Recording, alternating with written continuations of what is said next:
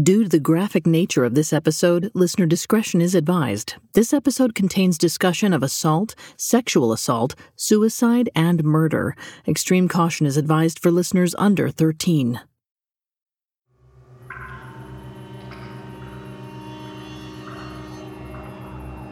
It was just before 9 p.m. on June 3, 1967, when Elsie Boys was found. The 68 year old's body lay in a public bathroom at the corner of a park in the suburb of St. Kilda East. Whoever killed the mother of two bashed and strangled her, then left her to die in the creeping cold of the Melbourne winter. Elsie's murder remains unsolved to this day. So, why are we discussing it here 65 years later?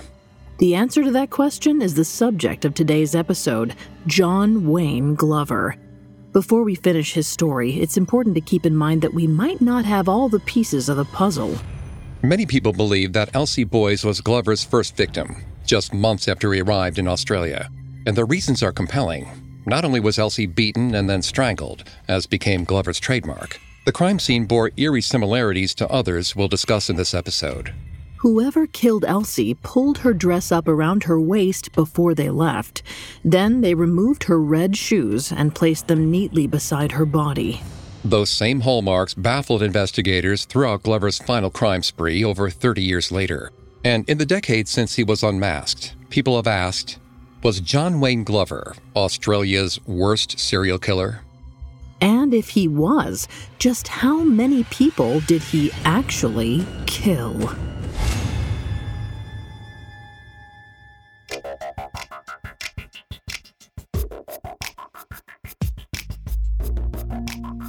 Hi, I'm Greg Polcyn. This is Serial Killers, a Spotify original from Parcast. Every episode, we dive into the minds and madness of serial killers. Today, we're finishing our series on the life and crimes of John Wayne Glover, Australia's so called Granny Killer. I'm here with my co host, Vanessa Richardson. Hi, everyone. You can find episodes of Serial Killers and all other Spotify originals from Parcast for free on Spotify. Last time, we took you through Glover's early years in England and his complex relationship with his mother. Then we followed him to Australia, where his petty crimes turned increasingly violent, with a disturbing focus on older women.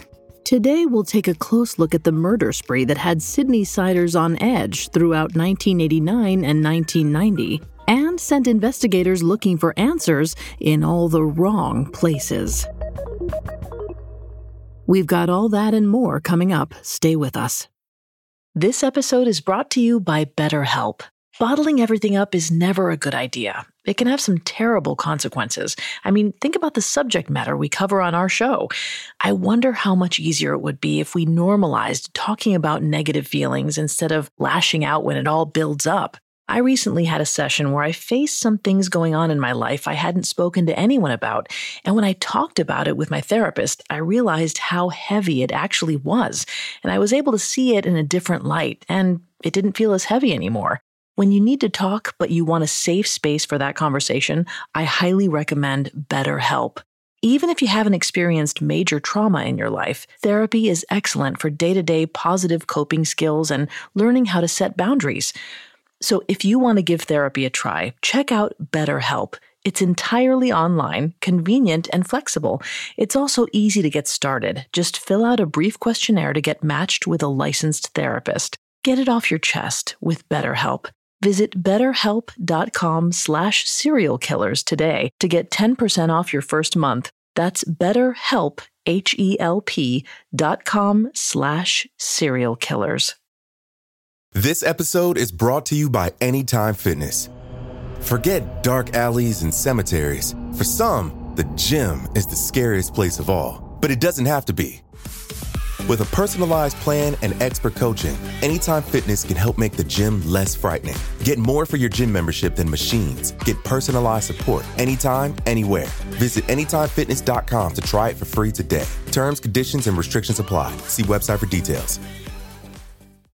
It feels like we're all being told to go on this diet, take that supplement. Ozempic will give you depression, but you know what'll cure that? Weed. Or you could try to balance your hormones. At Science Versus, we're like, what the f is going on? Forget the crap online and listen to Science Versus. Just the facts. Oh, and a bunch of stupid jokes. What is a ghost's favorite fruit? Blueberries. That's Science VS. New season out on Spotify soon. March 1st, 1989, started out peacefully enough in the middle class suburb of Mosman.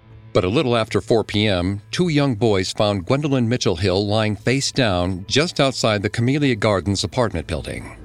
The 84 year old was covered in blood, with more of it pooling underneath her, but she was still alive. Just. When paramedics arrived on the scene, they remarked that it didn't look like Gwendolyn had simply taken a fall, as older people are likely to do. There was too much blood, and she was too disoriented. It was also odd that her shoes had been placed neatly beside her, and her wallet was missing from her handbag. But there was little time to puzzle out exactly what had happened when a woman was in need of medical attention, so the paramedics rushed Gwendolyn to the hospital, prepared to fill police in on their suspicions later. However, while surgeons worked to save Gwendolyn's life, her neighbors got to work cleaning up the front of Camellia Gardens. They thoughtfully washed away the blood from the concrete, eliminating any physical evidence there might have been at the crime scene, because the paramedics were right. Gwendolyn Mitchelhill hadn't fallen down. She'd been brutally beaten, and when she died on the operating table, it became murder. During the autopsy, the forensic pathologist noted the viciousness of the attack and puzzled over what kind of a blunt weapon caused Gwendolyn's injuries. It seemed like a hammer, except there was no puncture to suggest the ball or claw end of the tool were what caused the damage, so the doctor just noted it was likely a wood or metal instrument. That detail plays a role in this story, so keep it in the back of your mind. For now, though, we'll remind you that Gwendolyn's attacker did use a hammer, but he purposely struck her with the flat side of the hammerhead to avoid a lot of blood splatter. The murder made a small splash in local newspapers, but an article painted the crime as evidence of rising violence in Sydney, which one expert speculated was because of spiking heroin use in the city. But heroin was not to blame for the death of Gwendolyn Mitchelhill. John Wayne Glover was, and the 56 year old was just getting started. While police floundered for answers, he set out to indulge his violent impulses again. On the afternoon of May 9th, Glover noticed Lady Frida Ashton walking along Military Road in Mosman. Something about the 84 year old caught his eye. Perhaps it was her red raincoat. He got out of his car and followed her to her apartment on nearby Raglan Street. Glover waited until Lady Ashton opened the door to her building. Then he shadowed her into a utility room where he tackled her to the ground. Without a hammer this time, he resorted to beating the widow's head against the concrete floor until she lost consciousness. After that, he removed Lady Ashton's pantyhose and strangled her to death knotting the fabric so tightly around her neck that it bit into her fragile skin.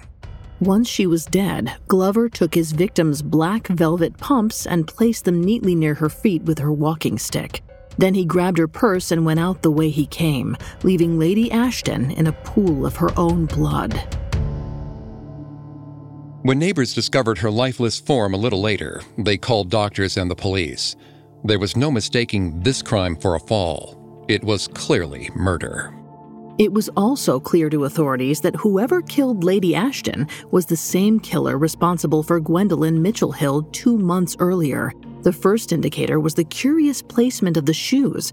Then there was her autopsy. Like Gwendolyn, Lady Ashton's body was littered with bruising from the attack, and her killer had beaten her about the head. News of the second murder made a bigger splash than Gwendolyn's had. Part of that was due to the victim, Lady Ashton's late husband was a famous landscape painter, attaching a certain level of celebrity to her name. But it was also the second murder of its kind in the area. Speaking with the Sydney Morning Herald, a local detective warned women in the area to travel in groups whenever possible. He said, We don't wish to alarm the community, but they must be aware that we do have a madman out there. Unfortunately, they had no real idea who that so called madman really was. Based on reports of some suspicious activities in the area, authorities announced that they wanted to speak with a slim, blond man in his early 20s. After that, tips flooded in about young men people had noticed around Mosman. But of course, none of them were really about the killer. It seemed like one woman might have actually had a close call, though. A 95 year old Mosman local told authorities that a man had offered her a ride from the library in mid May. He looked around 50 and was well groomed and dressed. He also seemed friendly enough, so when he asked to see her retirement village unit, the woman invited him in. But once they got inside, he put his arms around her waist and rubbed her breasts. Despite the disturbing nature of the assault, it seems that police made little headway investigating the incident. Perhaps they didn't think that a middle aged groper could possibly be related to more bloody crimes. Instead, authorities launched a large scale canvass of the area. 50 officers hit 3,000 homes over three days, but finished with little to show for their efforts. With that initiative a bust, detectives turned to Dr. Rod Milton, a leading forensic psychiatrist. They asked him to compile a criminal profile of their killer in the hopes that it could narrow down the scope of their search. Despite having never created one before, Milton was up for the challenge. Vanessa's going to take over in the psychology here and throughout the episode. Please keep in mind that Vanessa is not a licensed psychologist or psychiatrist, but we've done a lot of research while we put this episode together. Thanks, Greg. In 1989, criminal profiling was still a fairly new concept, and though it's proved to be a useful tool since its inception, it's far from an exact science. In this instance, Dr. Milton assessed the details of the two murders and suggested that the killer was a young man, possibly even a high school student, from a well off family, given that he left both women still wearing expensive jewelry. He guessed that the offender had a military father because of the quote unquote prissiness of how he placed his victim's shoes. A domineering father might also have explained the explosive violence of the assaults, which Milton believed might reflect a hatred of an older relative. Summarizing his thoughts, the psychiatrist noted that the killer's actions reminded him of infamous serial killer Ed Kemper, who had a fraught relationship with his mother. In essence, Milton got almost nothing right in that initial profile, other than the killer's general animosity towards older women. Last time, we detailed Glover's relationship with his mother, which soured as he got older. He also butted heads with his mother in law for years, until she moved into a nursing home. Ever since then, Glover had been quietly sneaking around similar facilities, assaulting women, then disappearing. And that's just what he was doing while police hunted for a disgruntled teen killer who didn't exist. In June and July of 89, several patients reported that a man matching Glover's description touched them inappropriately. But though staff were often quick to respond, no one had caught him in the act. Despite the obvious sexual nature of the assaults, they were markedly less violent than we know Glover could be. Perhaps that was because he recognized the dangers of taking things too far in a building full of people. However, just outside those nursing homes, Glover felt comfortable enough to do as he pleased. He proved that on October 18th, when he brutally attacked Doris Cox at the Garrison Retirement Village in Mosman. He pretended to kindly escort the woman towards the building, then bashed her head against a brick wall. With his victim on the ground, Glover searched Doris's bag for cash, but when he didn't find any, he turned and walked away. A short time later, two employees from a nearby retirement facility found the 86 year old collapsed in some bushes, bloody and beaten. Thinking that she just had a nasty fall, they took her back to the garrison. By the time doctors arrived, she was vomiting blood, so they rushed her to the hospital. Like with Gwendolyn Mitchelhill, well meaning onlookers washed away the blood from where Doris was found. So by the time anyone realized that she hadn't just fallen, there was little left for police to inspect. Doris herself wasn't helpful either. Though she survived the attack, she didn't remember anything about what happened. She had Alzheimer's and refused to believe that she was even injured. She was so distressed that even her own bruised and swollen reflection didn't jog her memory. Still, detectives did what they could to investigate the attack. The severity of Doris's injuries reminded them of the murders from earlier that year, and they brought in a medical examiner to take a closer look. The doctor noted peculiar Y shaped marks on Doris that matched those on Gwendolyn's head. He suggested they were probably made by the same blunt object, although it still wasn't clear what. On that point, however, investigators thought they might have a lead. A local woman had noticed a teenage boy on a skateboard near the nursing home around the time Doris was attacked. When she heard about what happened, she called the police to tell them maybe it was him.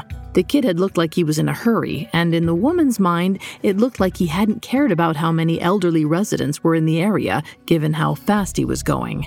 Hearing the story, the doctor agreed that the Y shaped marks could have been made by a skateboard, though it was far from a certainty. It wasn't much, but it was the best lead they had so far, and the idea of a teenage killer matched the profile from Dr. Milton. The police made a sketch of the skateboarder and sent it out to local media. They were ready to catch their killer and bring the whole story to a close. But they had no idea just how far from the end they really were. Coming up, John Wayne Glover kills with impunity, sending waves of fear radiating across Sydney.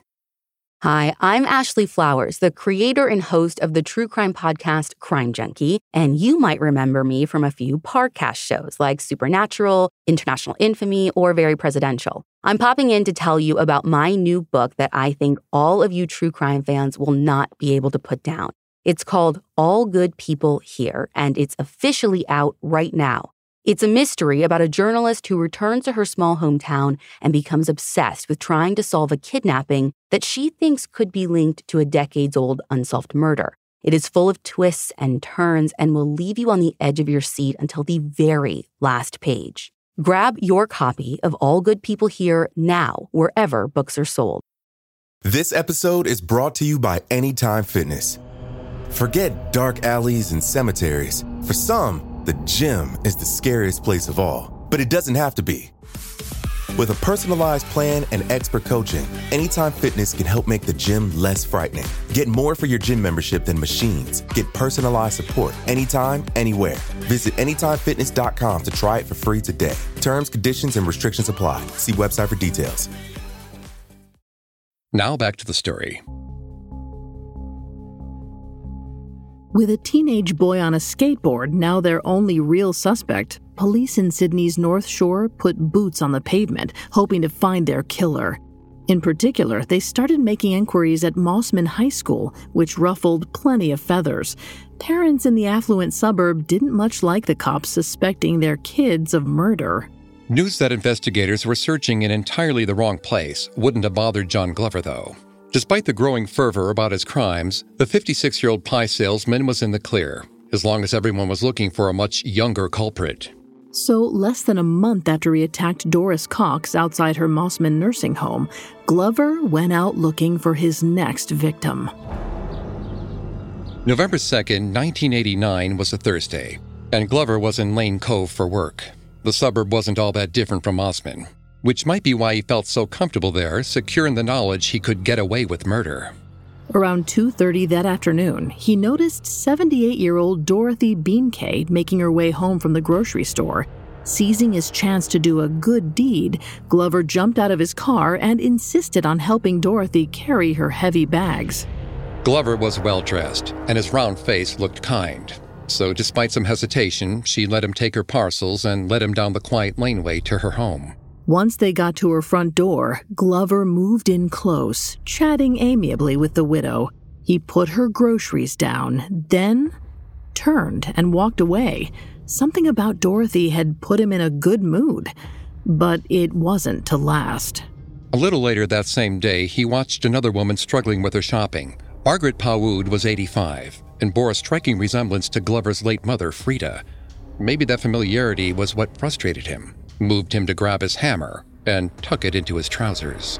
He got out of his car, his eyes locked on Margaret. But unlike before, he didn't offer to help carry her bags. He just followed her up the street and down a quiet laneway. No one was in their front yard to see Glover get closer and closer to Margaret. No one was watching through their windows when he raised his hammer and brought it crashing down onto her head. No one saw her fall to the ground saw Glover hit her again. With Margaret sprawled before him, Glover leaned down and tugged at her dress, exposing her left shoulder and breast. But he didn't have time to do more than that before he realized just how exposed he was. Leaving her shoes on her feet, he grabbed her handbag and headed back to his car. Despite his momentary panic about people seeing him, Glover remained eerily calm for the rest of the day. He rifled through Margaret's purse, taking out $400, then discarding the brown leather handbag. He brought the money to the RSL, where he casually fed it into the slot machines, a little relaxation time before he headed home to his wife and daughters. Meanwhile, Margaret's neighbors found her unmoving form in the street. They called for help, but there was nothing anyone could do except hold her hand as she died. Like many of Glover's earlier victims, people assumed Margaret had fallen down. It was a lot of blood for a fall, but it seemed that even then, no one suspected foul play. So her distraught friends hosed and scrubbed away the blood. They bundled up her smashed glasses and a single earring and threw them away. By the time the police arrived to inspect the scene that evening, it was almost like nothing had happened in that quiet laneway. Still, it was clear to investigators that they were dealing with the same culprit. However, Lane Cove was about five miles away from where Glover had struck recently, which was a considerable distance for a teenager to cover, with or without a skateboard. Suddenly, one of the only real theories about who was behind the attacks seemed shaky at best. So, eager to find out if anyone had seen anything suspicious, detectives started canvassing the neighborhood. When they knocked on Dorothy Beankay's door, she told them all about the man who'd carried her groceries home for her, but when they asked her to describe him, she refused. Gentlemen like him were few and far between, she thought, and didn't deserve to be dragged into a police investigation. However, Dorothy wasn't the only one who'd seen Glover that day. A local woman noticed him near the laneway around the time of Margaret's murder. She'd never seen him in the area before and made a mental note of his appearance. Later, when police came asking questions, she told them all about the clean cut mystery man with gray hair. Based on everything they'd learned, it seemed like this middle aged man might be a solid new lead. But before they could follow up on it, news of the latest murder broke across Sydney, making headlines and setting chins wagging about the terrifying reality of an active serial killer in the city. With more eyes on the murders, Sydney's police stepped up their efforts. They dispatched officers to check local dry cleaners for any clothes coming in with bloodstains. Their search was fruitless, perhaps because their killer wasn't concerned with the state of his clothes. He was fixated on his next kill. About 24 hours after he killed Margaret Pahud, Glover was at a retirement village in Belrose, about seven miles from his home in Mosman. He paid a quick visit to the kitchens where he failed to make a sale, then went on his way. Heading back to his car, Glover spotted 81 year old Olive Cleveland sitting alone outside the building.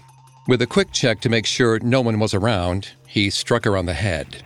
Then he pulled off her stockings and strangled her with them, tying a bow so tightly around her neck that it cut into her skin. With Olive's lifeless form before him and a growing pool of blood, Glover walked calmly back to his car and headed for home. He was calling it a day.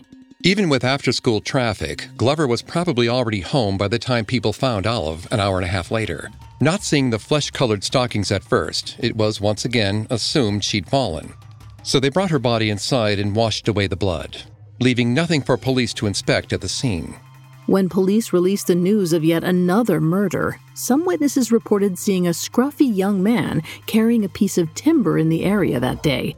It was another red herring, something that sent investigators chasing their tails. As newspapers ran stories about the specter they called the Granny Killer, officials returned to the suspect profile Dr. Rod Milton drafted after the second murder, the one that pointed to a young culprit. It so neatly matched the description of a random youth carrying a blunt object, but until they made it to an undisturbed crime scene, there was little else they could work with. Of course, they didn't just sit on their hands. Public outcries forced local authorities to set up an official task force. 35 detectives were assigned to the team, and all leave was canceled. Meanwhile, Sydney's older residents were in a panic. Women were scared to go out in public, so police visited nursing homes and retirement communities and increased patrols in local shopping centers in the hopes that their visible presence would calm rising fears. It didn't do much to help, and with every passing day, the public got more and more desperate for answers. Journalists took to door knocking in the streets where the women were killed and hounding the residents of the nursing homes. Things looked so dire that the government offered a $200,000 reward for any information leading to the killer's arrest. But no matter how many letters and phone calls came in, investigators were left scratching their heads. Meanwhile, Sydney siders were hungry for bloody justice. When interviewed about the slayings, a local woman said, I think it's a wicked thing. If I caught him, I'd cut his throat myself. Though it seems extreme, the woman's feelings weren't unique at the time. People were angry at the thought of someone targeting vulnerable older women. There was a collective urge to retaliate in some way. In nature, we often see herds closing ranks to protect weaker members from predators, and it's possible that this outrage was an expression of that instinct. It's also possible that people simply wanted vengeance for a morally reprehensible crime. But why does that instinct feel so strong and occasionally violent? Well, in their article, The Psychology of Compensatory and Retributive Justice, social psychologists John Darley and Thane Pittman point out that our emotions play a role. They write intentional wrongdoing might invoke anger strongly connected with the retributive impulse resulting from violation of personal autonomy. In other words, people see an elderly person taken advantage of and anger flares up. That strong feeling begets a desire to see retributive justice and maybe even drives someone to want to exact it with their own hands. Of course, to punish him, they'd have to catch the granny killer first. And so far, he'd been lucky. But on November 23rd, another elderly woman caught Glover's eye as he sat in the Buena Vista Hotel nursing an after work beer. When 93 year old Muriel Falconer walked past the hotel, he guessed she was headed home for the evening. Abandoning his drink, Glover hustled to his car and grabbed his hammer and a pair of gardening gloves. He tucked the tool inside his shirt as he caught up to Muriel, then slipped the gloves on while falling into step behind her. He tailed the grandmother all the way to her red brick house and watched her go through the black iron gate. The garden beyond was screened by a tall hedge and a low brick wall, offering privacy from the busy street. Unfortunately, it also formed a welcome shield for Glover. When Muriel opened her front door and carried her lone shopping bag inside, he made his move. It only took a few quick steps for him to cross the garden and follow her inside. Then he struck her with the flat side of his hammer. Once her frail body crumpled to the ground, he pulled off her stockings and belt to fashion a ligature. He wrapped it around her neck and knotted it tightly. With the flash of violence over, he yanked her brown striped dress up over her head, leaving her exposed to whoever came through the front door. Then his final flourish. He placed Muriel's shoes neatly beside the table. After that, Glover indulged his curiosity. So many of his murders were out in the open, but he decided that he could risk a few minutes to explore this Federation style home with its abundant privacy. He stepped over Muriel's body, walking down the hallway with its antique furniture and trinkets. He swiped about $100 from a cupboard before he eventually turned to leave. On his way out, he emptied Muriel's plastic shopping bag onto the ground next to her, then placed his bloody hammer and gloves inside. It would make for a much less conspicuous walk back to his car. With one final look around, Glover pulled the front door closed behind him and headed for home. Coming up, investigators finally catch a break and race to catch the granny killer before he strikes again. Now, the end of our story. Something was wrong in Muriel Falconer's home. Her neighbors were sure of it. The 93-year-old usually threw open her back door around 9:30 each morning to feed the birds who visited her garden. But she didn't emerge on the morning of November 24, 1989. She also hadn't picked up her mail from the day before, which wasn't like Muriel. And when Meals on Wheels stopped by that afternoon, there was no answer. As the day wore on, Maggie Hughes got more and more worried in the house next door. She had a spare key to Muriel's place and often called throughout the day to check in on her but she also knew that the news about the recent murders in the area had frightened her friend. It was enough to frighten anyone, but reports about the granny killer had especially spooked Muriel. So when Maggie hadn't heard anything from Muriel by the late afternoon, she decided it was time to make sure everything was all right. Before she even set foot inside the house, Maggie knew she'd find something awful inside, because Muriel's keys dangled in the closed front door. But whatever she expected, it was so much worse. She almost fell over Muriel's body as soon as she stepped into the hallway, and it was immediately clear that this wasn't a fall. Blood had splattered as high as six feet up the wall and soaked into the Persian rug. Maggie was a nurse and knew that no fall could cause that much of a mess. Correctly assuming that the granny killer was to blame, Maggie left Muriel's body as it was and called first a doctor, then the Mosman police. While they waited, Maggie and the doctor noticed bloody footprints in the carpet. She pointed them out to investigators as soon as they arrived, and they assured her that they were making a plaster cast of the blood soaked imprint. Thanks to Maggie's instincts, the cottage was the best crime scene investigators had found yet. Not only were there clear blood patterns to examine, they also found several gray hairs in Muriel's hand. A neighbor described seeing a gray haired man near Muriel's house the day she was murdered, but because the task force still believed they were chasing a young killer, they were more interested in hearing about the teenager she'd also seen that day.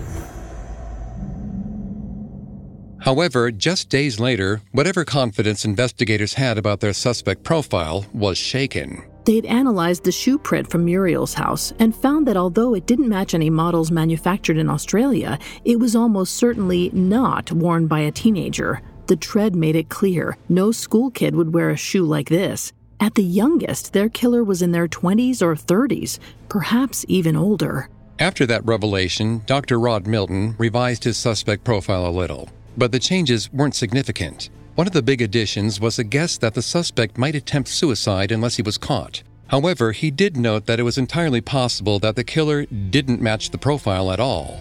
Like we pointed out before, criminal profiling isn't an exact science, and although he didn't nail it this time, Dr. Milton later accurately profiled Ivan Milat, who was responsible for Australia's backpacker murders, so he definitely knew his stuff.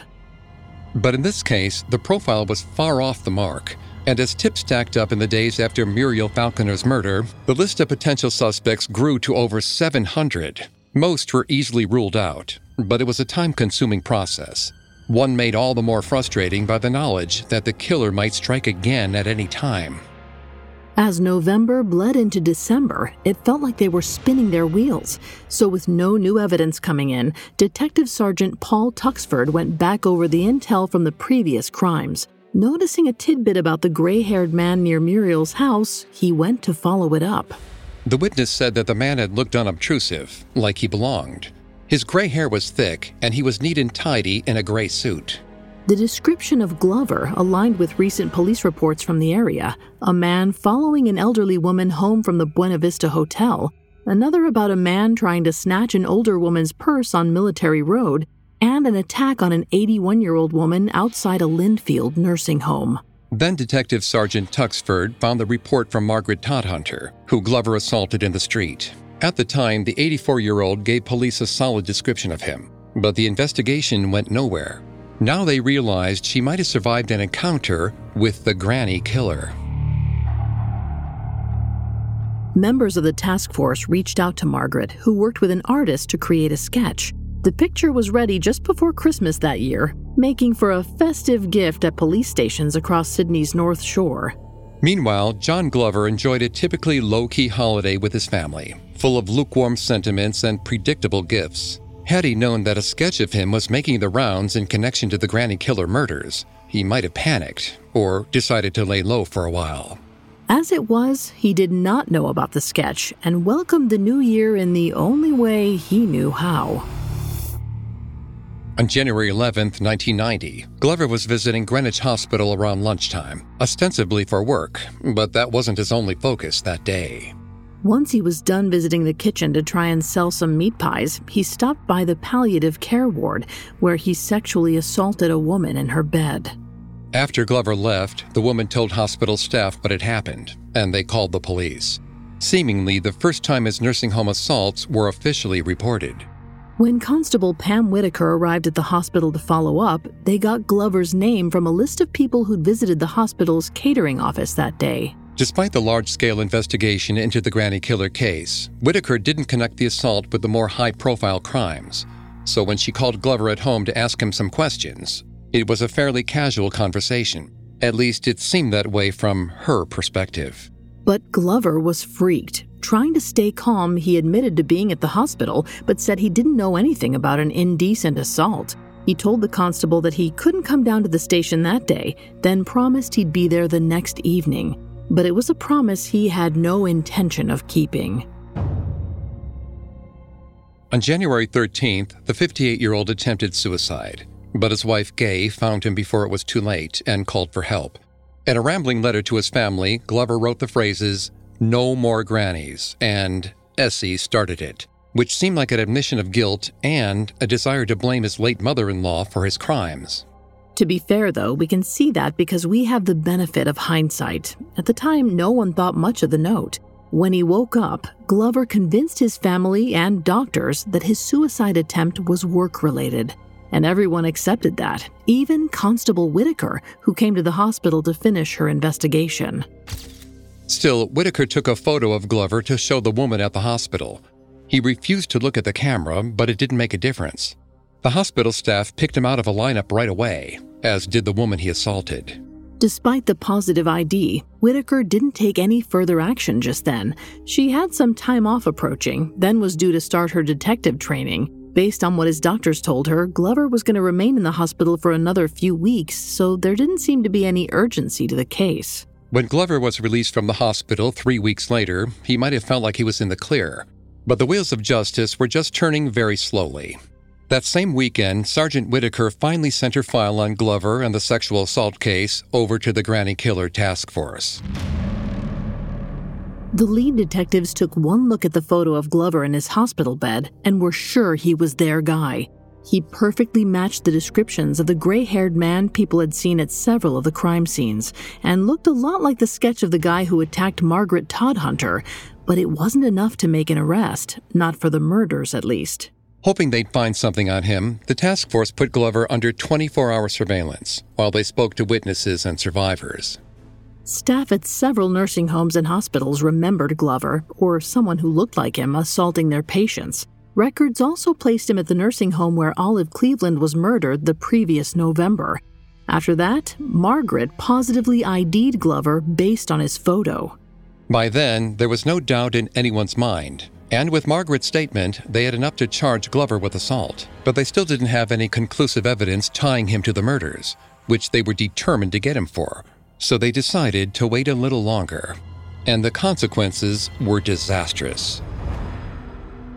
On March 15th, a member of the task force visited the James Milson nursing home in Kirribilli to ask if they'd had any instances of indecent assaults on residents.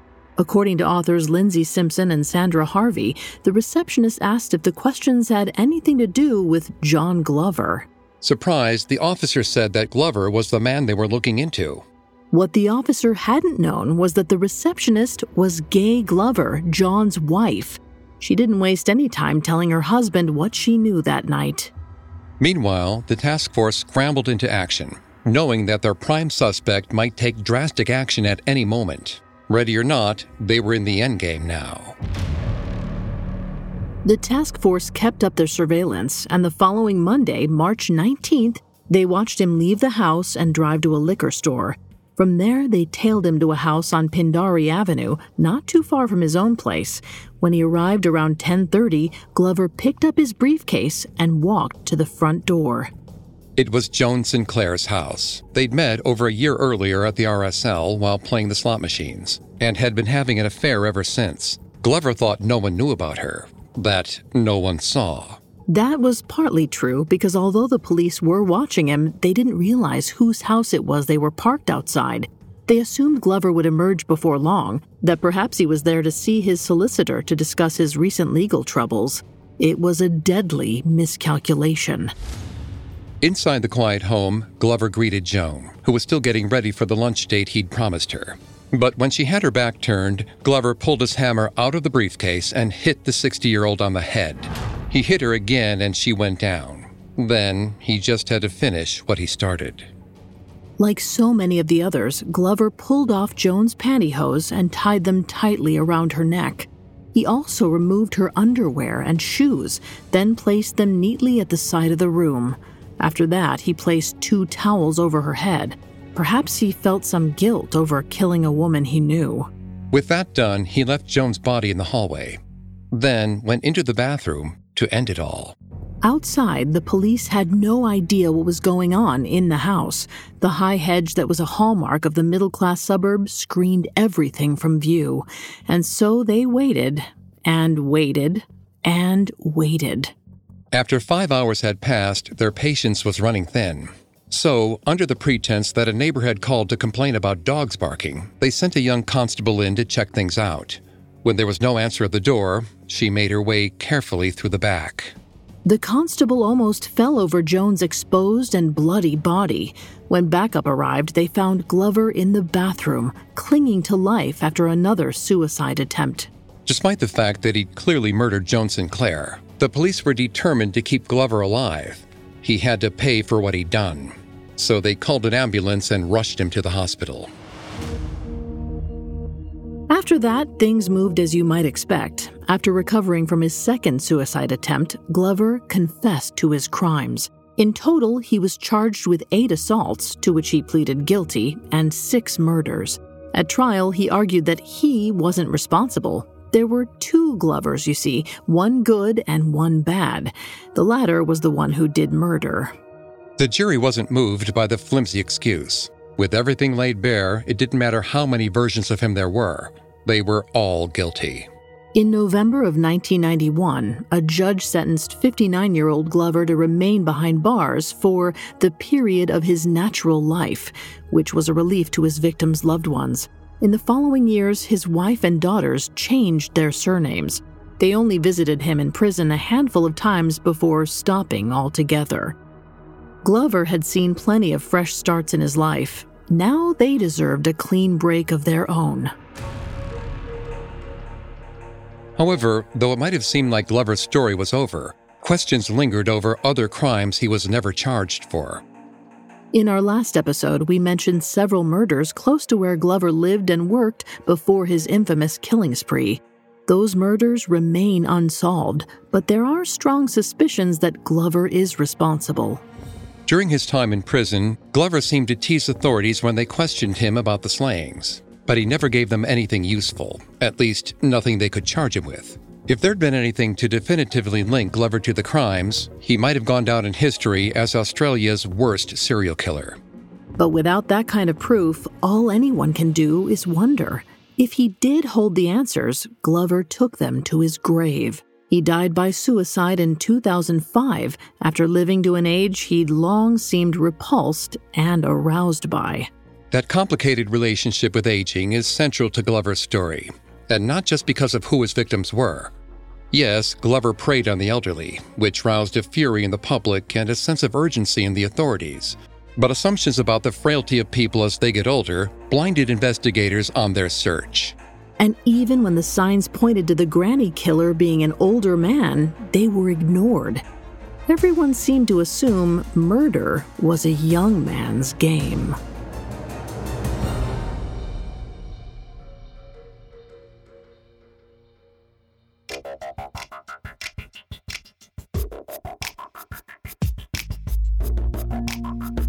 Thanks again for tuning in to Serial Killers. We'll be back soon with a brand new story. For more information on John Wayne Glover, amongst the many sources we used, we found The Killer Next Door Death in an Australian Suburb by Sandra Harvey and Lindsay Simpson, extremely helpful to our research.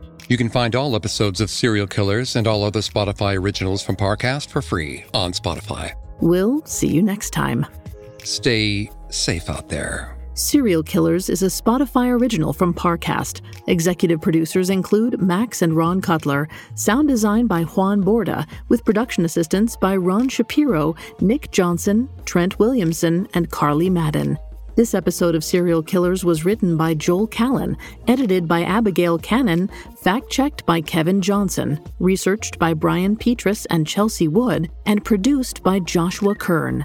Serial Killers stars Greg Polcyn and Vanessa Richardson.